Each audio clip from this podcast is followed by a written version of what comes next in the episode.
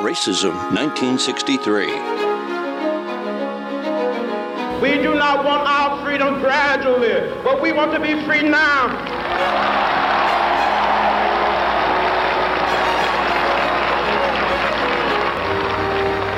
I have a dream.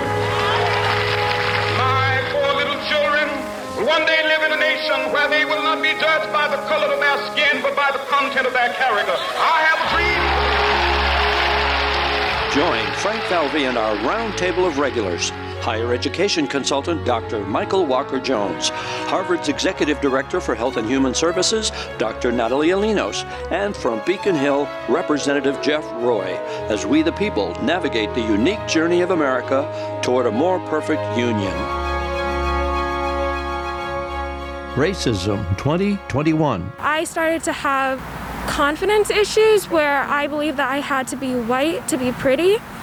And the only times that I was complimented, it was things like, "Oh, you're you're pretty for a black girl," as if I can't be pretty because of the color of my skin. I would have like panic attacks in the school bathroom because I like sorry. I would just constantly compare myself to every white girl. And so when people call like the Black Lives Matter movement a terrorist organization, it really hurts me because it was that movement that made me finally embrace my blackness and love myself. Hello, this is Frank Falvey, your host for A Journey to a More Perfect Union. And this morning we have our normal panel with us. We have PJ, Hey. we have Representative Jeff Roy, we have Dr. Walker Jones in those wonderful sunglasses.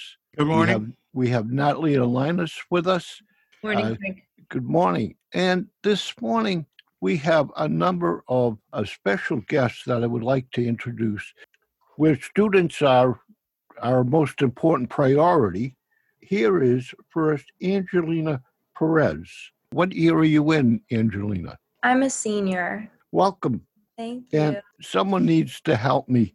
Numbe Noi. Yes, Welcome and good morning. And, and what year are you in? I'm also a senior as well. Welcome. Thank you. We go to uh, Dr. Sarah Ahern, the superintendent of Franklin Schools, and an assistant superintendent, Lucas Giguere. And from the school committee, we have Denise Spencer. Cobi Frongillo is on the uh, new member of the Franklin Town Council uh, and uh, was on the previous program. Uh, welcome, Kobe. Thank you. It's good to be back. PJ, could you give us kind of a recap of who was on and, and what our first program on this subject was about?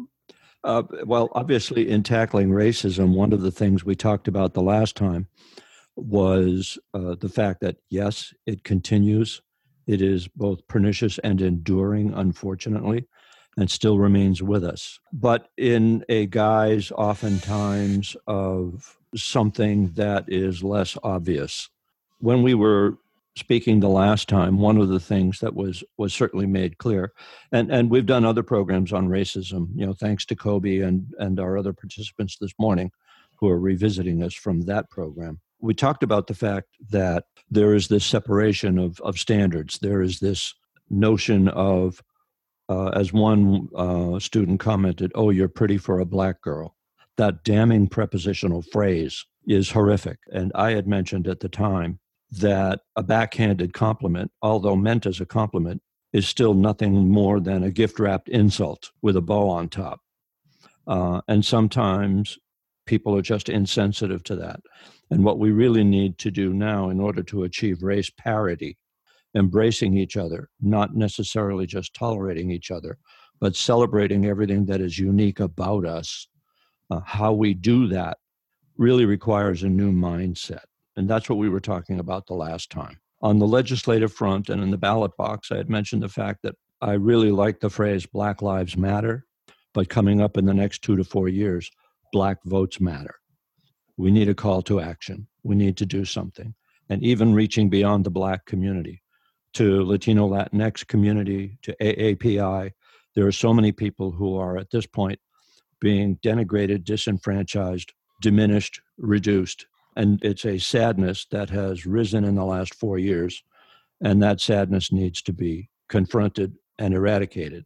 With that, Frank, I open the floor.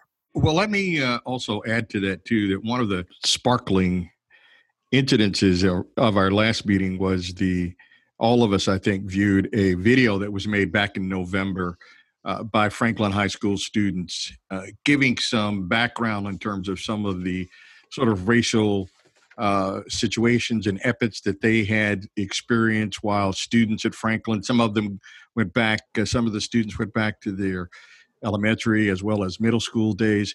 Uh, and much of that was troubling. And part of what I guess I'm really interested in is at this point hearing from the school district because the students I think were very powerful in their presentation, and a couple of things did happen. And I'd like to give uh, uh, Sarah, the superintendent, an opportunity to sort of describe for us what are some of the things that, based upon the students' concerns that the school district has done, uh, to try to address some of those concerns. Sure. Thank you, uh, Dr. Walker Jones. Happy to be here. Thank you so much for uh, having us um, be able to share the work that we're doing and really invested in uh, in support of each and every student in Franklin. The video that you are talking about, we found to be incredibly powerful.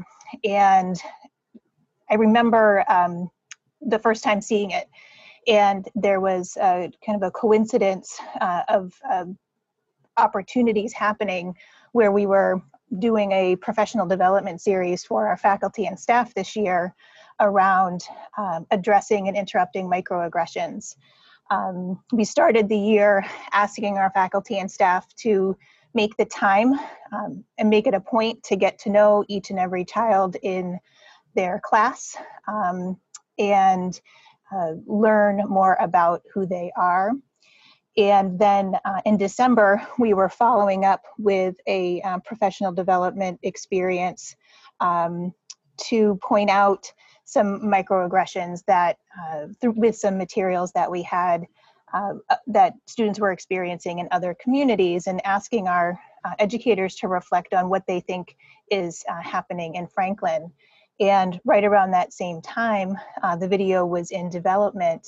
And, um, and by February, when we had our third and final professional development series on uh, speaking up uh, to interrupt microaggressions, uh, the video had been released and became, I think, a powerful uh, learning tool and uh, by the time uh, the the video was released, um, we had also had an opportunity and uh, a real pleasure, um, Mr. Hanna, the high school principal, and I, to meet with uh, and Angelina and other members of the Diversity Awareness Club at Franklin High School to listen um, more directly and firsthand uh, and to expand the conversation um, in advance of our professional development day in February. And so uh, the video has been viewed by many educators uh, in the Franklin Public Schools. I know that the school committee has, uh, has watched it. Um, I know that our elected officials uh, have seen it. And uh, to the point that was made in the last radio show, um, it really does uh, highlight and point out uh, the the racism and the experiences that our students are having uh, in our in our community, both in the schools and elsewhere in Franklin. And uh, I think more than anything points out that it, it can't be ignored. Um, we can't pretend like it's not happening. And so, um, you know, what are what are we doing as a community uh, to support uh, to support our students uh, and our families? Now, I want to jump in and just bring up that since our last show, we had an incident that arose out in Duxbury uh, where they were using some careless language that uh, you know really exposed uh, some you know ethnic hatred in uh, you know that's part of common parlance, and it was it, it was shocking uh, to hear it. And uh, there's been a, renewed conversation uh, about you know how do we get the message to folks just um, you know how to how to approach this and uh, you know one of the things that uh, we are looking for and i know i've spoken about it on this uh, show previously is a is a um, curriculum in genocide education. A lot of school districts, and I know Franklin already has it in the in the curriculum, but it's you know we need to give uh, students an opportunity to explore how stereotypes, prejudice, and religious and ethnic hatred uh, can escalate. You know, uh, sometimes it can escalate to atrocity, and you know, having these types of discussions and, I, am so thrilled that uh, you know we have both students and administrators and school committee represented here today to engage in this conversation about how to truly deliver humane uh, information so that students recognize the good and the bad and how words matter and uh, you know what we can do to make this a, uh, a safe space for everyone but also a comfortable space for us all to um, exist.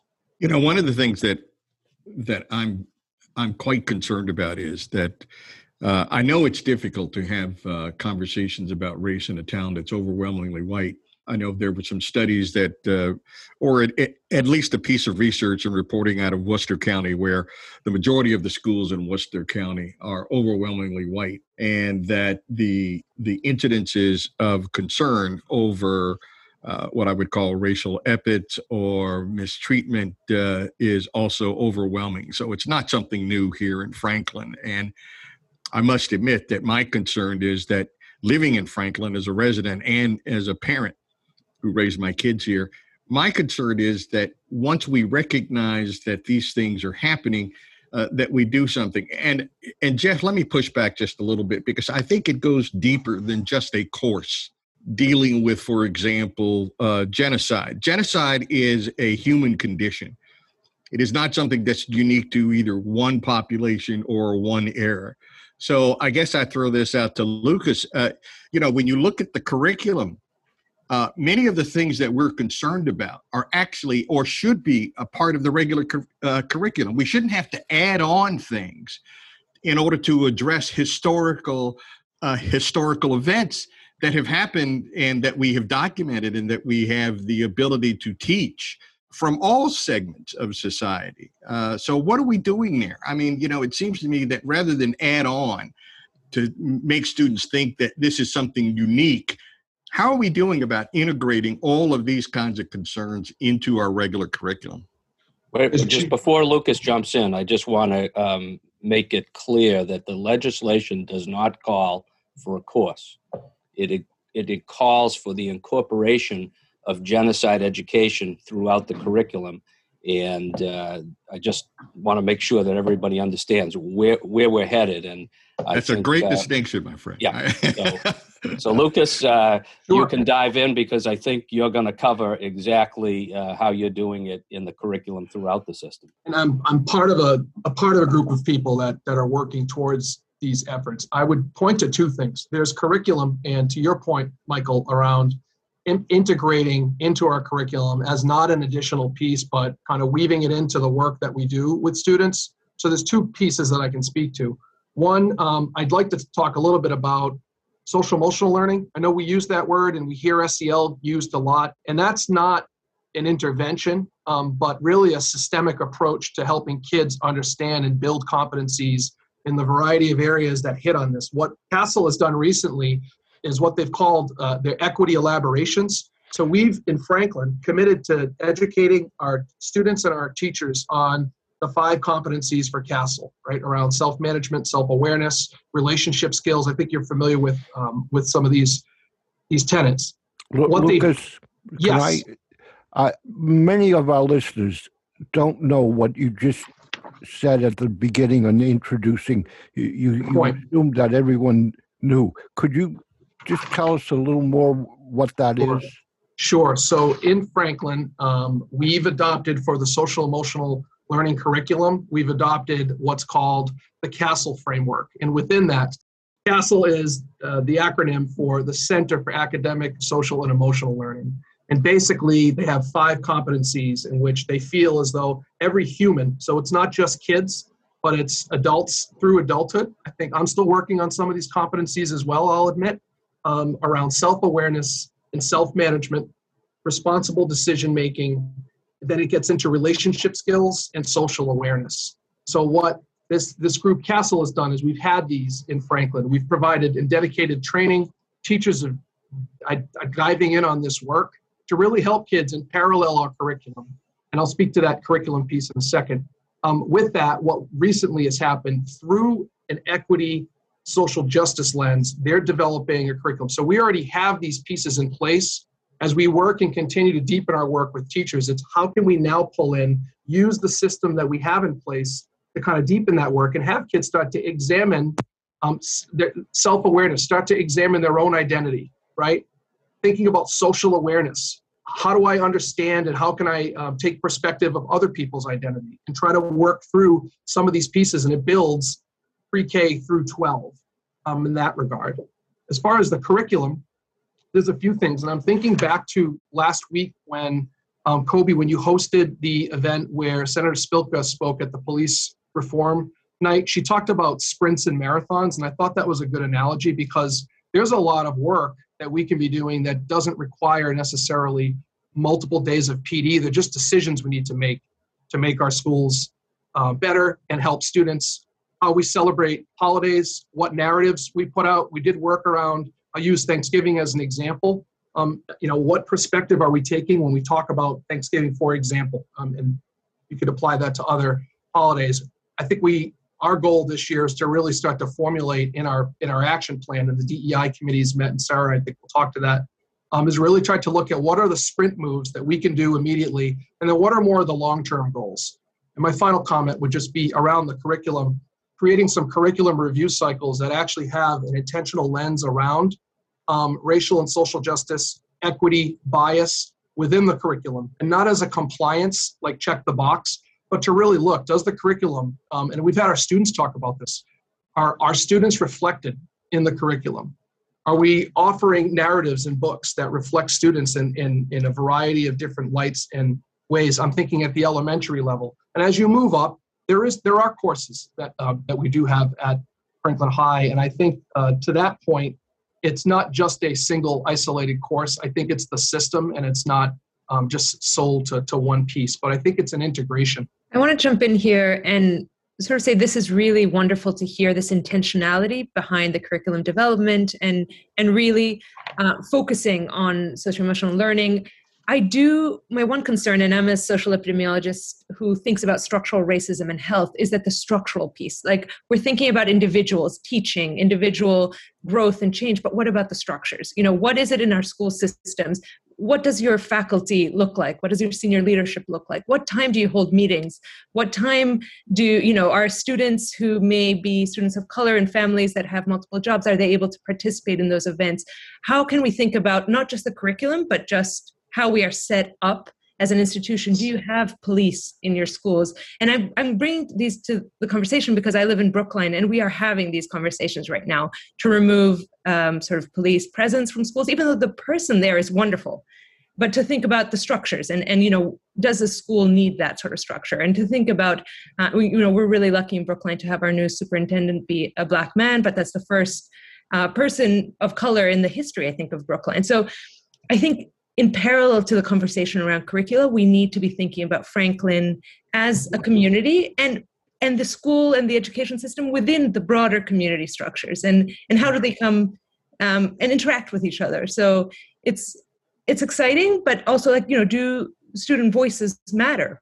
Uh, here in Brookline, also the students petitioned to have the lunar new year as a recognized you know holiday. And it was the first year this year that we celebrated it and it was a student initiative. So I, would love to think through a little bit of those dynamics, power. You know, when we talk about racism, it's it's a power issue and a structure issue too.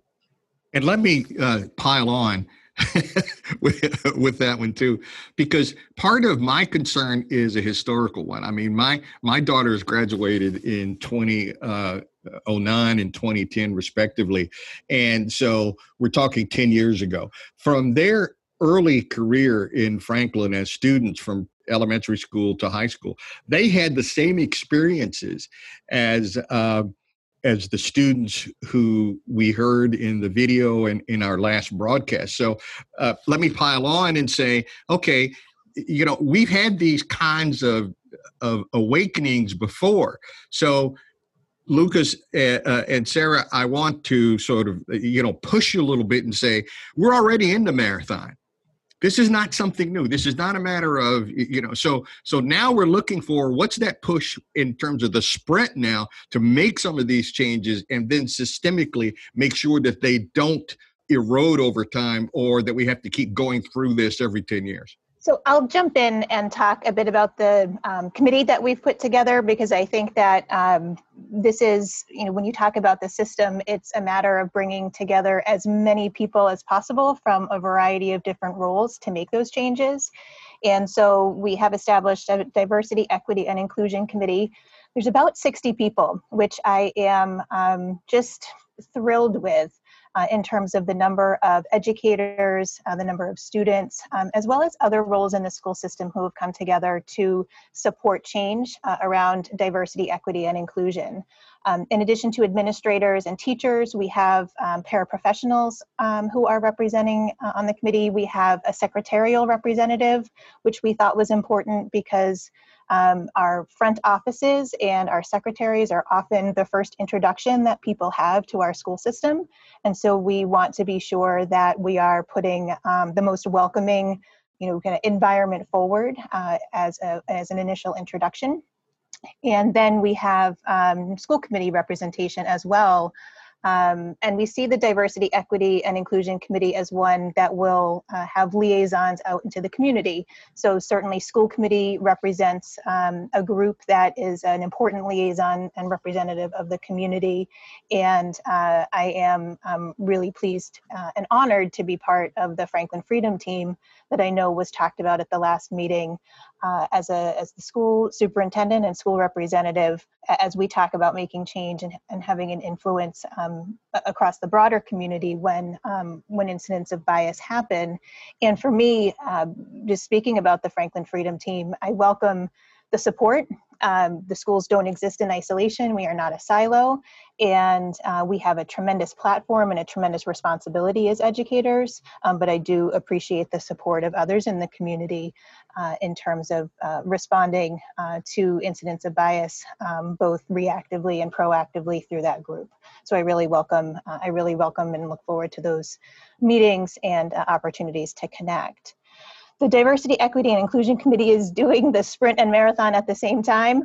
Um, we have spent the first couple of meetings, of course, with 60 people from um, from varying backgrounds and roles, uh, kind of norming and making sure that we're uh, kind of adhering to uh, to certain uh, commitments to each other around um, behaviors about how we're going to engage in the work because as you said it can be hard to engage in these conversations and uh, to me, I believe that that's a skill and one that we should be um, honing and developing and practicing. Uh, and so uh, we have some norms uh, that we've agreed to like any team, you go from norms to storming. And so there's been uh, some incredible brainstorming about actions that we can and should be taking in the area of uh, curriculum, school culture, professional development, school policies and practices, and our communication. We have over 100 items. And so we are in the process of uh, developing some priorities some of those priorities because uh, we can't do everything all at once. Um, so we're setting some priorities uh, based on things that would have high impact but are relatively low effort um, in the in the current moment setting some priorities about things that are time time sensitive or time bound that can be make some systemic change and for example right now we're heading into the hiring season so what are things that we can put into place right now to uh, improve our messaging and our um, recruitment of uh, a more diverse educational workforce. Uh, we are in the process uh, or leading up to handbook reviews, which we typically do in the summer for the fall. And so looking at our handbooks from a, new lens is, uh, is a kind of a higher priority from a, from a time perspective. And then um, we also know that there are some things that are going to that are i think more deeply rooted that are going to take some longer time and setting up some action steps for uh, the long term and one example of that would be like uh, lucas was talking about with our curriculum review developing a uh, regular predictable content area curriculum review by which uh, diversity, equity, and inclusion is considered. we um, are also in the budget season.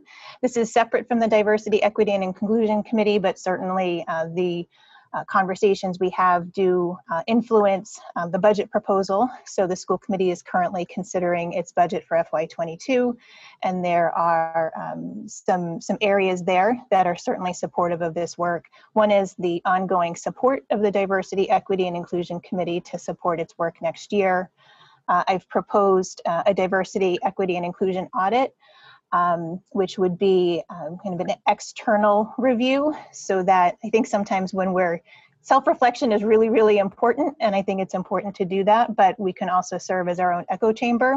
So having uh, some external uh, support to take a look at to take a look at our outcomes uh, both from a quantitative and qualitative perspective can help us prioritize as well for the long term.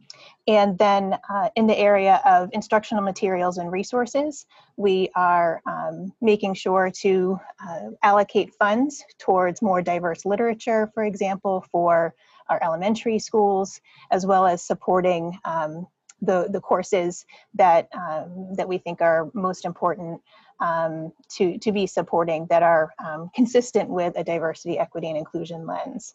Um, so those are some of the things uh, that are happening. Um, the Diversity, Equity, and Inclusion Committee is going to continue to meet for the rest of this year. And like I said, we do have plans for its continuation uh, next year. Yeah, well, I mentioned last program that as I was listening to the students, we had this conversation with students who sparked a, a lot of this. And as I was listening to them, uh, the areas for improvement came down into what I put as as four uh, main groups. One was education, the actual curriculum, how we're teaching students, as well as uh, education just in the home, right? Viewing parents as primary educators, and, and how do we talk about diversity within home? Uh, another was uh, representation, and this is something that um, w- was just being uh, alluded to, but how do we have leadership uh, and, and people that uh, and, and role models for students uh, that look like themselves, that understand what they've been through, that have some uh, diversity that they can uh, internally share. Uh, another is just conversation, right? That this felt like a new uh, platform to be able to converse publicly and, and talk about these things in a, in a safe space. And so I think the Franklin Freedom Team has been huge in, in um, starting to uh, allow for that more regular conversation as well as what we're trying to do with our community conversations which we just had our first one on police reform uh, last week. And, and, the final was uh, response. And when instances come up are we uh, properly responding to them? I'm being critical about our own uh, response mechanisms. I, I, think Numbe and angelina you might have uh, some thoughts on on anywhere uh, within those four, that seems like a proper uh, framing that we took away from those conversations. First of all, thank you so much for having me um, on here. This is pretty cool. Um, I love how I've gotten so many opportunities to speak about things like this because years ago I would have been disbelief knowing I'd be able to speak out about um, these issues. But first of all, Cody, I just wanted to mention that when you had brought in the fact that education uh, is a priority in terms of uh, you know the curriculum and things like that and so is uh, leadership. I do want to say, from my personal opinion, I don't think we should uh, put in diversity for the sake of diversity. We do have to prioritize all kids. Um, we need to make sure that they're getting, you know, the proper education they need. We need to make sure that they are understanding what they are learning as well. So it'd be important to not only have a, a person that is represented, a person of color maybe, but also make sure that they can do their job well. I do think it's important to have representation. Representation does matter, but at the same time, we need to make sure that the kids in the building are receiving the the proper education they need and with the proper staff. Um, that might that may not be with diversity, but if possible, um, it would be good to have uh, some diversity included in that. I definitely agree with Nimbe with that. Having diversity, having someone that looks like you and you can relate to is really important, especially for like young students. And just having like those important conversations, like whether it's in the school or if it's outside of the classroom, um, whatever it may be, that goes a long way, especially like youth led discussions and having conversations in clubs such as like Nimbe's club and my club.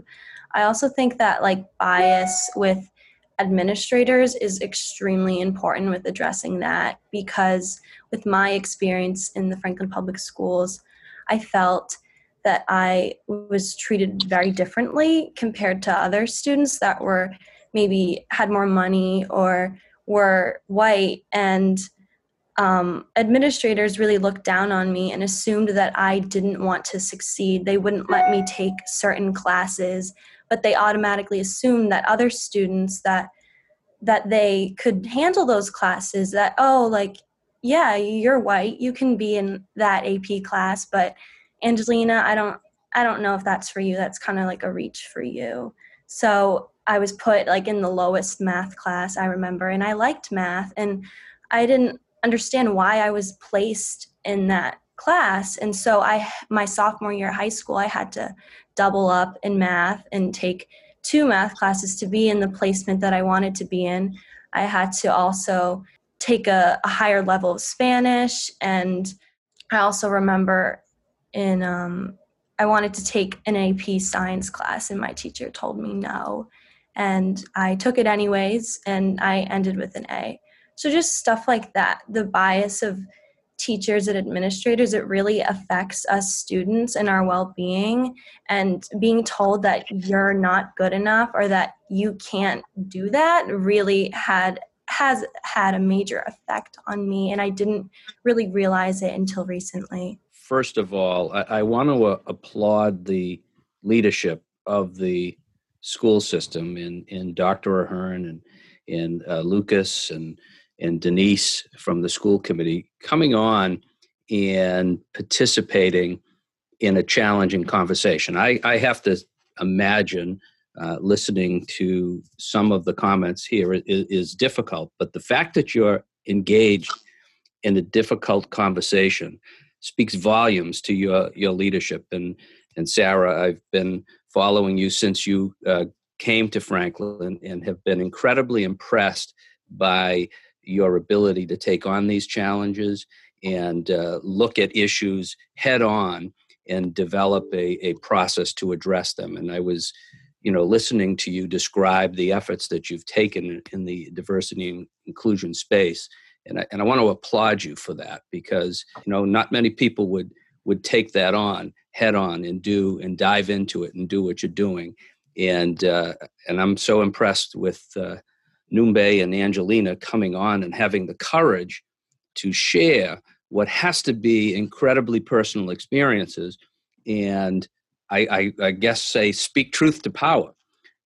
But uh, understand that those who are in power and who are making these decisions have your back and they want to uh, improve the system and that should not go understated and uh, you know that's the beauty of this program is that we have these discussions because where are we headed, Pete? Towards a more perfect union. You know, and I'd like to say too that it's important to get this message not just amongst us who are here, the administrators and the students who are courageous enough to come forward. And I agree with you, Jeff, speak truth to power. But this message also has to get back to both the, those parents of students of color and to parents of uh, of kids who are not of color this conversation is one that can only be addressed when the entire community is engaged. And I will say, too, Sarah and uh, Lucas, I'm impressed that you're bringing together a very diverse group of 60 people in order to try to take uh, uh, take on these kinds of issues in the community. And I, uh, and not only that, but in my recollection of the last 30 years, I think this is that is a first. So that in and of itself says that okay, maybe we're making some progress now the other part of that is the recognition that one of the things that we're not speaking about, and I hope that uh, uh, and, and Angelina can address this, the family, the impact of what happened to Angelina uh, and to uh, Numbe on the family is also extremely important. And the school district has to recognize that, uh, for example, we had one of the students who said that, uh, uh, and I think she's uh, uh, East Indian, Southeast Asian ethnicity, and in her culture, to have a book hit the floor, uh, you know, requires a certain uh, sanctification or uh, or religious acknowledgement that that book, which is sacred in her culture, uh, you know, has to be resanctified. Um, and students who were then uh, not only once they recognized that, but started to bully her, uh, and in some instances, uh, in my mind, started to assault her by continually doing it, taking the books, throwing them on the floor, knowing that she would have to go through that particular ritual every time she picked up a book. I think it's important for the community to recognize not just that instance and to have something happen to that student, but also for all of the parents to recognize we're not going to tolerate this. We are not going to tolerate this kind of bullying and this kind of racial denigration of any of our students. Uh, and maybe, uh, Denise, you and some of the others and the students too, if you can address, you know, you know, how are we setting up not only be, you know, the rules, uh, addressing the behaviors of students to the point where everyone knows, and especially the parents, because they need to know that the school district has their back too that uh, that these things are not going to be tolerated in Franklin. Can some of you guys address that, please? I'll I'll kick us off, and then I think Lucas can fill in some additional details. Um, but when I have heard uh, the stories from students, whether it's from the video or from the first radio broadcast uh, on this, whether it was the first or most recent radio broadcast on this topic, or um, other conversations that I've had, what I've noticed is, um, I think, an incredible disconnect um, because what I see, and I think one of the one of the reasons why our administrators um, were uh, so concerned about the um, the video and what they had heard was the feeling uh, that is very clear among students and then by extension families that nothing happened that uh, incidents came to their attention and nothing happened. And um, when when i started here in franklin we um, had three incidents of swastikas being drawn on our school buildings and we're in a position of doing some um, doing some response and we developed a protocol based on what was then teaching for tolerance, but now is learning for justice, uh, responding to incidents of hate and bias. And so we developed a, a protocol around uh, investigating and responding to, to incidents. And so the administrators, when they do have a complaint, are doing a, a tremendous amount of work to investigate. But um, there's a disconnect, and um, and a, and a call to action i think on our part around the the second component which i think is healing and uh, making sure that there's a feeling and a sense of justice that happened on the part of students and families. Um, and lucas has been doing some work with our administrative team along those lines so i'll uh, turn it over to you. Just on a personal and professional level to hear um, some of those student stories and examples from this podcast from the video it's it was heartbreaking. Because you don't get into this field and you don't get into these leadership positions to have a student have that experience. When I think about the approaches we've taken, you know, we've come from a place of responding to, to these incidents from a from a compliance factor and investigating and doing a thorough job of how we interview witnesses and determinations and we've worked with our attorneys and what's clear to me is for all the work and the difficult conversations with the aggressors in these situations and families the victims are often felt uh, are left feeling either like nothing's been done or there's been no no clear messaging. So where's and then the the trick the, the piece here what we're really trying to examine is one we need to be incorporating more restorative justice practices into our um, into our work. But also before there's an incident what type of pre-teaching are we doing to kids across the board k to 12 around this work? And i think that's the scope of this conversation and the scope of our community, to be quite frank, is you know I, I hear I, some of the examples that were shared. I don't think some of those ideas were independently thought up by a 12 year old in that moment, but in a larger context, I've heard those types of comments. So I think we have work to do, and we take responsibility as a school that we have a lot of work to do, and we have uh, things we need to improve upon. And I train all of our principals. I oversee our investigatory process for all 11 schools. I make sure that we have we have to have a measure of compliance so that everyone's doing it the right way and there's a check and balance. but the what's missing on that is that other part of this work. So when the pandemic hit, we formed a PLC with all of our assistant principals who primarily focus. They're the investigators typically when there's student issues in our schools, um, where it starts with them. We met. We used an anchor text called. It's the second thing I've forgotten here. It's called shifting gears. It's called shifting gears, and it really looks at how can you look at all of the gears, the cogs in the wheel of a system, right? I can actually pull in some references to Dr. Kendi in some of the work where he talks about examining policy. Uh, this is policy. How we do things is policy. So I think that uh, we've tried to take a deeper dive into that work and look at how can we rethink and rework some of our practices and policies on the front end, but also on the back end. So to say that, I think um, hearing from students and hearing some of those experiences, that's not what we want for our community, for our kids. And um, you brought up a great point around our families who are parents and have to you know listen to what their kids have experienced it's just not um not what we're about and uh, we recognize the work that has to happen so uh, i'll stop there but can i jump in with a question to Numbe and angelina now that you're listening to this this conversation how what is your gut response? Like is this enough? Do you feel good about the steps they're taking?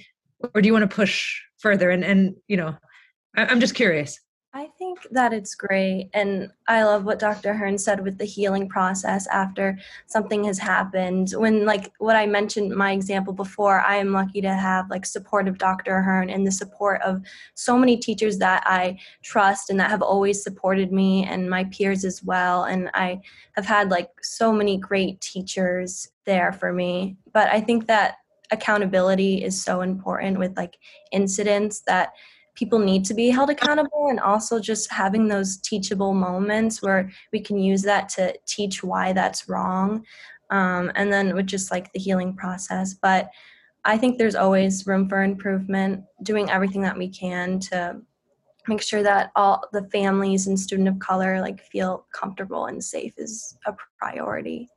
Yeah i also agree with angelina. I, I definitely think accountability is important and i also am very grateful for the support that we've received from the administration and um, some faculty as well. I've had teachers reach out to me telling me, you know, that they would love to help in any way as possible. They didn't know we were going through what we did. So they are very um, helpful in that sense. Also, just like when I came to my principal, who is not Mr. Hanna, who was not Mr. Hanna at the time, but was Mr. Perry, with the idea of creating the Diversity Awareness Club he was so open to it and, and i was very nervous asking because i heard so many stories where people have gone to other schools that were predominantly white institutions uh, or, or schools themselves and and they were denied of that or there, there were students who were punished for for you know standing up for what they believed in or for not standing for the pledge and just things like that.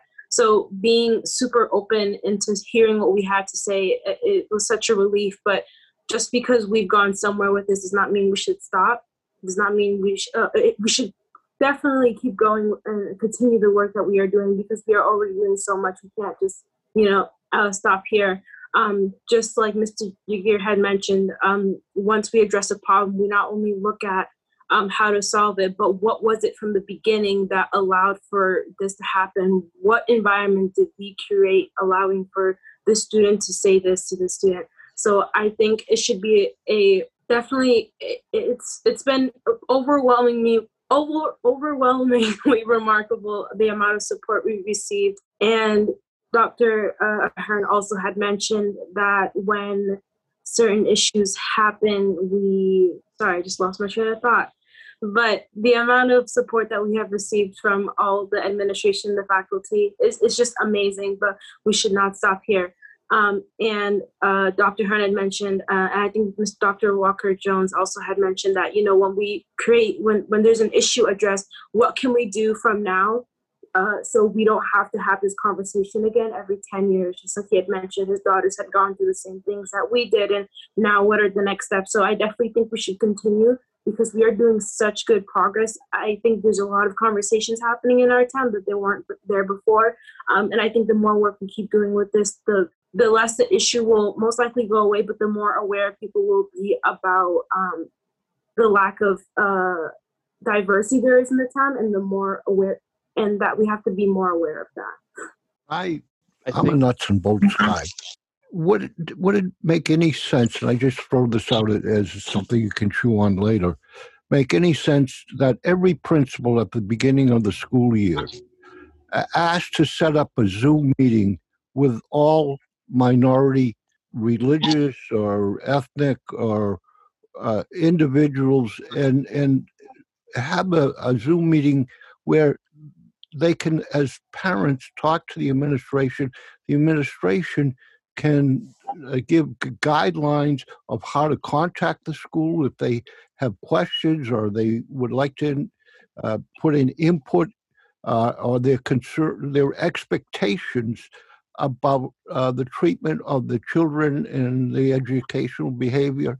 And the other thing I would imagine does all administrators and teachers uh, in their contract have an ethical standard of behavior uh, in regard uh, to ethnicity and uh, religious comments? Uh, does that exist as part of the of their behavioral uh, part of their contract? Uh, let me react to that first uh, before uh, others jump into that. And I'm going to react as a parent of color. Uh, Frank, I would resist that particular kind of effort. And here's why I didn't move into this community to be isolated or to be identified simply as a minority who's living here. I, I moved in this community to become a part of the community. And if you're going to do anything uh, similar to telling people what the rules are, that ought to happen for everyone regardless of what your religion or your ethnicity is, here are the rules for everyone who lives in these communities. Now, I must admit that uh, uh, MJ Schofield, for example, when I first moved into the community, reached out to me as a parent, not as a uh, not as a parent of color, but as one of her constituents.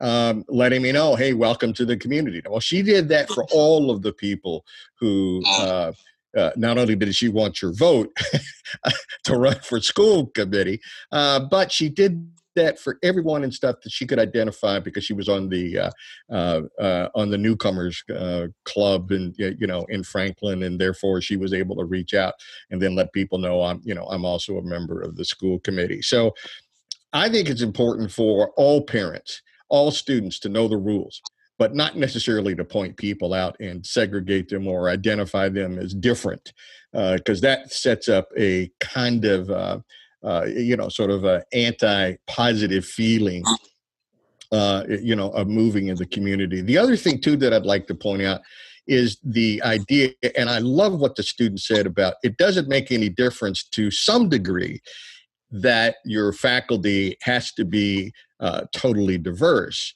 but it does make a difference that you have people who you can identify with on the faculty and, and administration, which also brings me to a piece that I've done in terms of my own personal research, which is called critical mass. You can't have one minority teacher at one at each elementary school and one at the high school and then think, oh God, you know, we've succeeded here if we're going to do it, then we need to have a critical mass of uh, of persons of color, and that sets up a responsibility for the school committee and also for the uh, uh, for the administration to not just get one or two, but to look at how are we going to improve. Uh, our faculty through diversity, but at the same time, do what the students said. Make sure that these are qualified people who are coming into our district. And then the final point that I want to make uh, you know, because I know we're uh, we're getting close on time.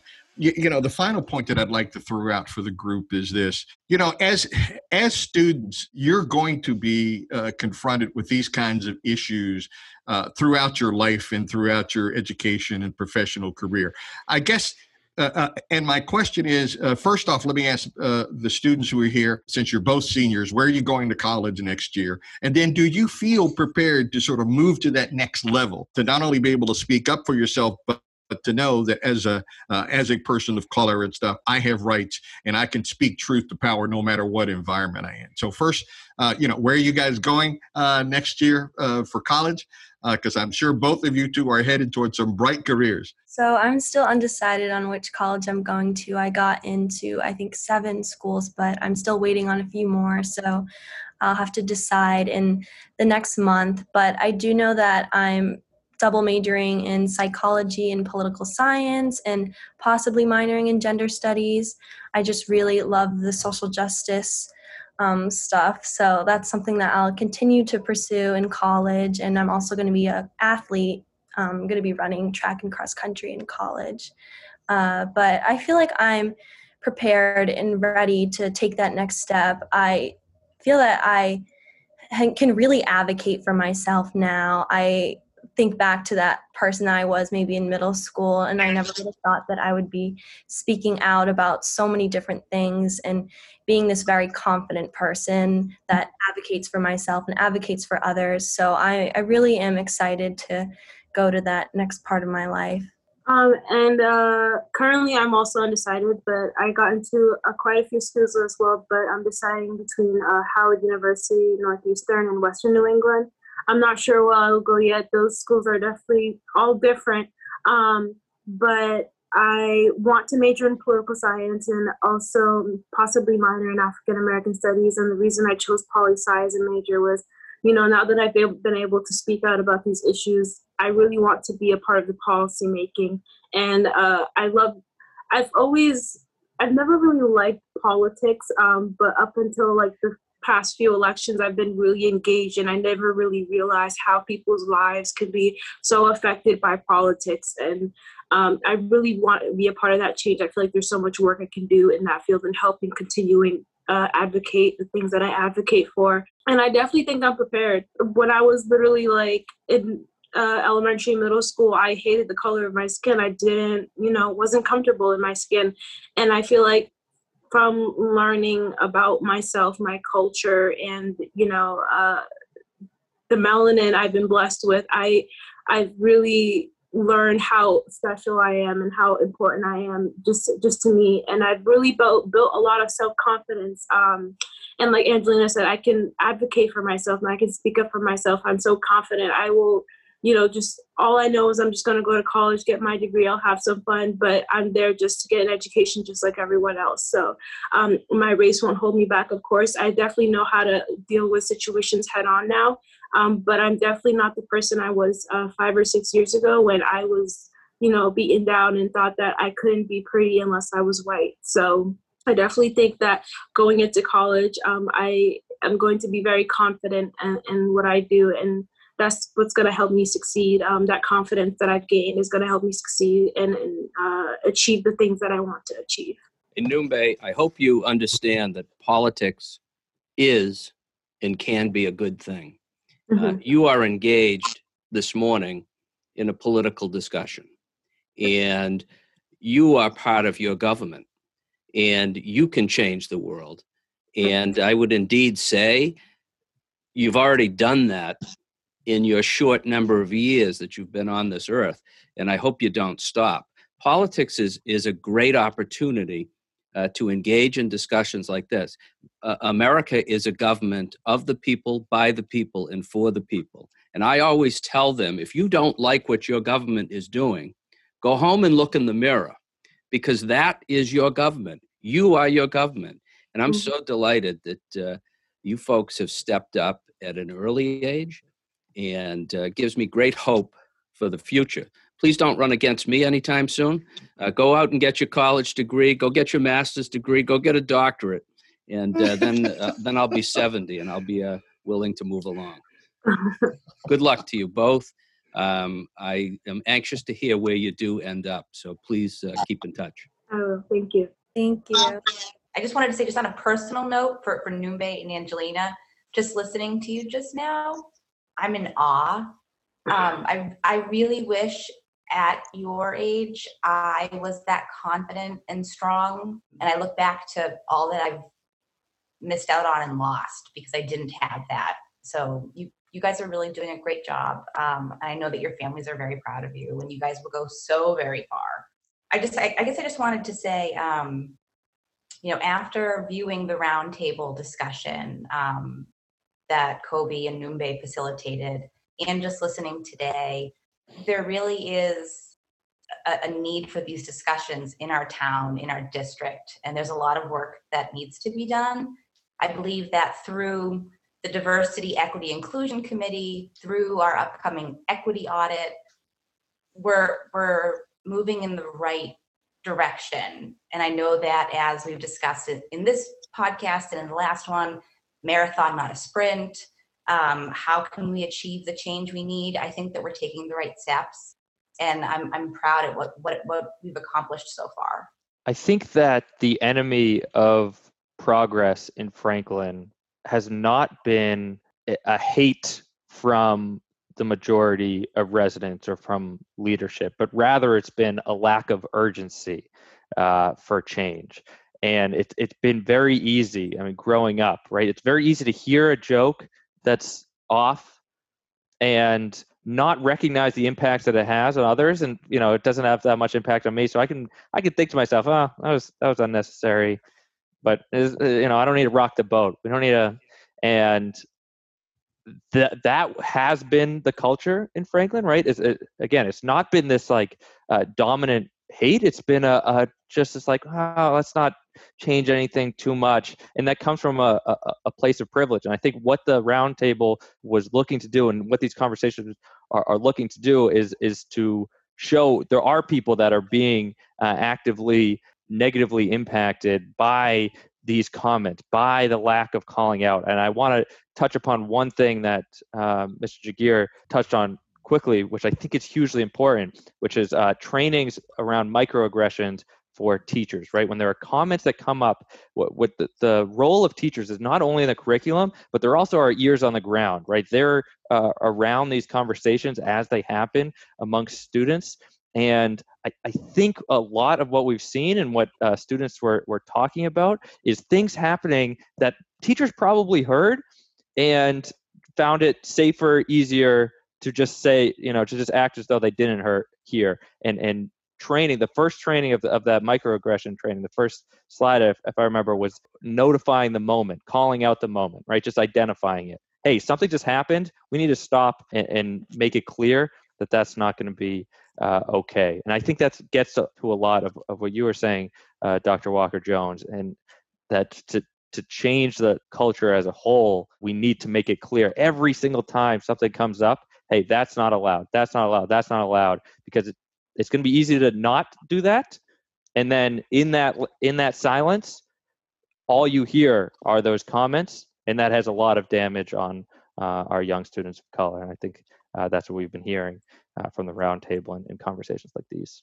I need to thank all of our guests, Angelina Perez, Noonbay Noi. We, we want to thank Denise Spencer from the school committee. We want to thank Cobi Frongillo from the town council. We'd like to thank uh, Dr. Sarah Ahern, uh, Franklin Public School Superintendent, and another name, Lucas Guerrero, the assistant principal. I, and I really appreciate you coming on the air. And uh, I, I hope our paths will run again and uh, we'll have another opportunity. So, PJ, would you like to wrap up this program? I would say this however subtle, the ripples of racism, however small they may be, but when those ripples aggregate, they become tsunamis of hatred. We need to understand that it can start small and permitted, it can be allowed to grow. As we record this program, we are in the midst of the George Floyd trial. We are in the midst of a giant wave, a tsunami of AAPI hatred. We're in the midst of a pandemic. Somewhere in the midst of the future, if you're listening, know this. The march began in Washington in 1963. We march forward from Washington, we march forward from the Edmund Pettus Bridge. The question is, how do you make that march your personal walk toward a more perfect union. Thank you for listening. If you have a comment, we'd love to hear from you. You can contact us at info at franklin.tv. I'm Peter Jay. This is Franklin Public Radio.